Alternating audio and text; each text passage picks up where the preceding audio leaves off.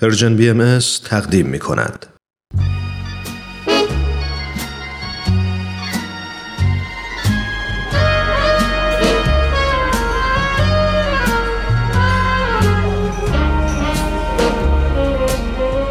یه گوشه دنج و آروم توی فضای گرم و صمیمی. با اینکه دنجه ولی خلوت نیست. شاید بشه گفت یه جورایی شلوغم هست. البته از اون نوع شلوغی که اصلا آزار نمیرسونه. همه سرشون تو کار خودشونه. کسی مزاحم کسی دیگه نمیشه. یکی مشغول مطالعه است یکی داره با هنسفیریش موسیقی مورد علاقه رو گوش میده.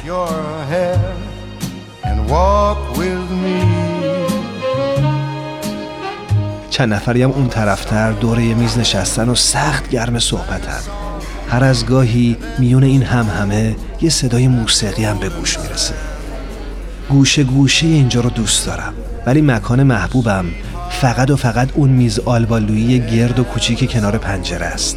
همون پنجره ای که پر از گلدونای شمدونی تازه گل داده است. واقعا تو اگه جای من بودی توی همچی فضایی عاشق هنر نمی شدی؟ راستی داشت یادم می‌رفت. اسم اینجا کافه هنره.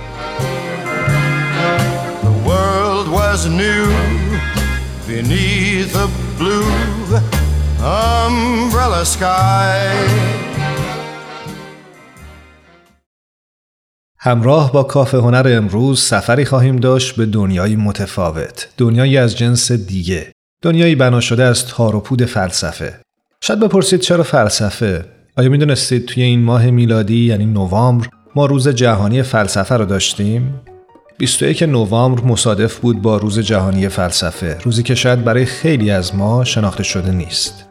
پس حالا که در روزهای پایانی این ماه به سر می‌بریم بد نیست با یادی از این روز این دقایق رو به فلسفه اختصاص بدیم و اگه میونتون با فلسفه خوبه یا جزء فلسفه هستید همراه با ما باشید تا از رمان فلسفی براتون بگیم به اسم دنیای صوفی.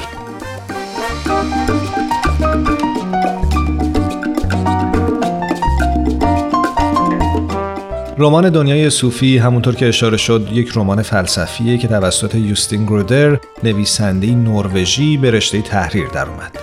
چاپ اول این رمان به سال 1991 میلادی در نروژ منتشر شد. اینطور اومده که یوستین گرودر در رشته فلسفه، الهیات و ادبیات از دانشگاه اسلو فارغ تحصیل شد و سپس به مدت ده سال به تدریس تاریخ عقاید در دبیرستان ها مشغول بود.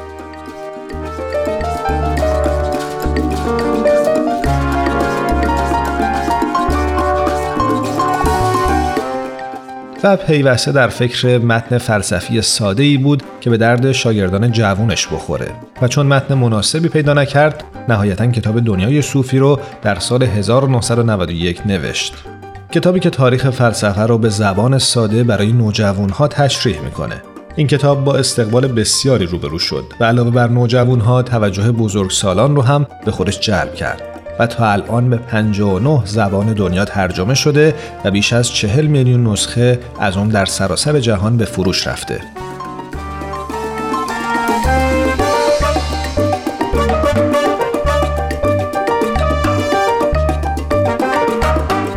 در شرحی بر داستان این کتاب اینطور اومده داستان در مورد دختری به نام صوفیه که در آستانه 15 سالگی نامه های جالب و نوارهای ویدیویی از شخصی به نام آلبرتو ناکس دریافت می‌کنه.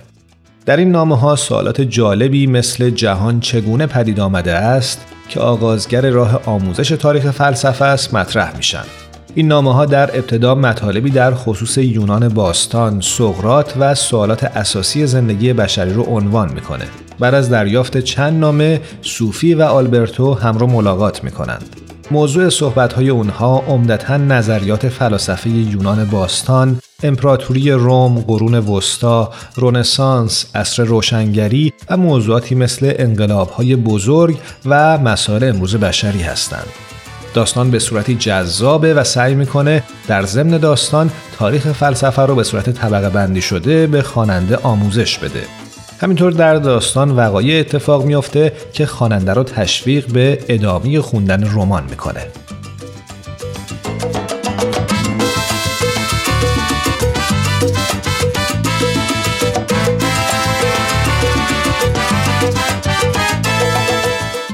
در قسمتی از داستان با هم می‌خونیم که امروز فقط یک نامه در صندوق بود و اون هم به نام صوفی.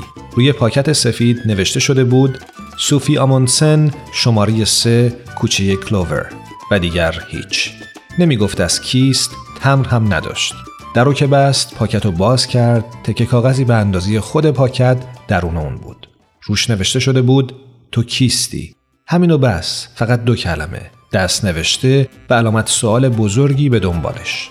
این بخشی بود از کتاب دنیای صوفی.